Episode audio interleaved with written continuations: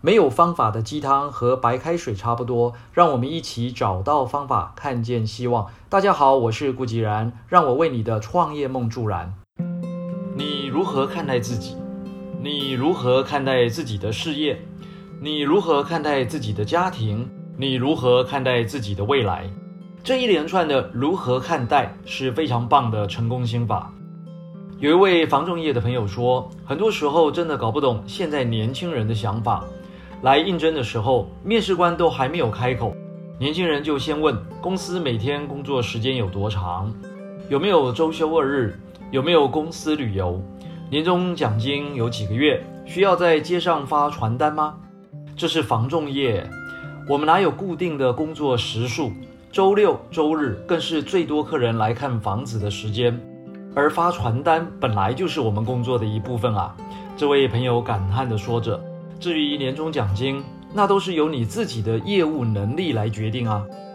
这让我想到，此前在彰化汽协进行总裁特训班课程活动的时候，从这些年轻的企业家第二代身上，我看到的却是完全不同的年轻人：积极、谦虚、细心、好学、有想法、有创意。其中一位年轻的二代，由于父亲做的是传统的加工业。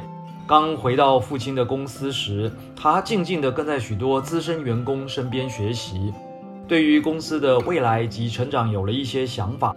但是他并没有直接去推动，而是先走出去，主动以晚辈的身份拜访了许多同业的大老板，去看看别人是怎么做的，了解那些颇具规模的同业又是怎么进行升级与转型。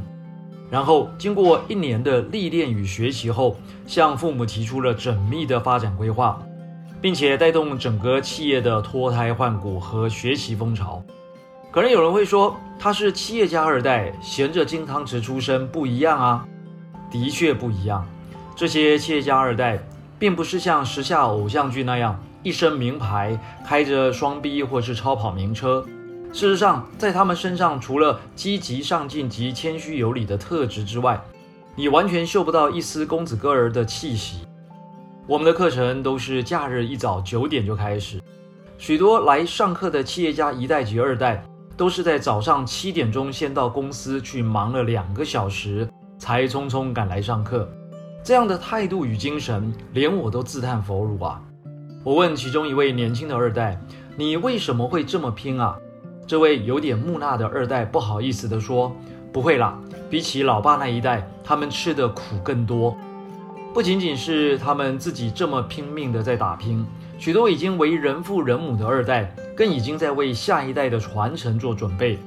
难怪几天的课程下来，那人对于彰化气协的二代赞不绝口，甚至还半开玩笑地说：将来选女婿就要选像彰化气协二代那样的年轻人。”我赶紧补充说：“喂，这是丈母娘在看女婿哦，我们家的女儿还早呢，要选也得要他们自己选，哪里轮得到我们操心啊？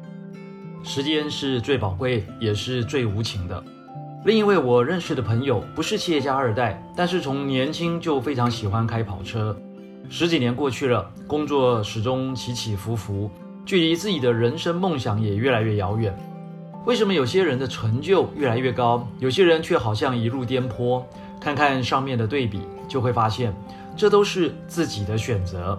最近在网络上看到几句非常棒的话，我摘录其中一部分与各位分享。如果你拥有目标，那方法就会越来越多；如果你选择放弃，借口就会越来越多；如果你时时感恩，顺利就越来越多；如果你总是抱怨，烦恼就越来越多。如果你坚持拼搏，成功就越来越多；如果你轻易逃避，失败就越来越多。各位朋友，是我们的想法造成今日的我们，让我们坚定地追求自己的人生目标吧。二零二一，成就第一，Oh yes！以上就是今日的晨间小语。如果喜欢，就帮忙转发出去喽。善知识要传递，才能产生力量。我们下回再会。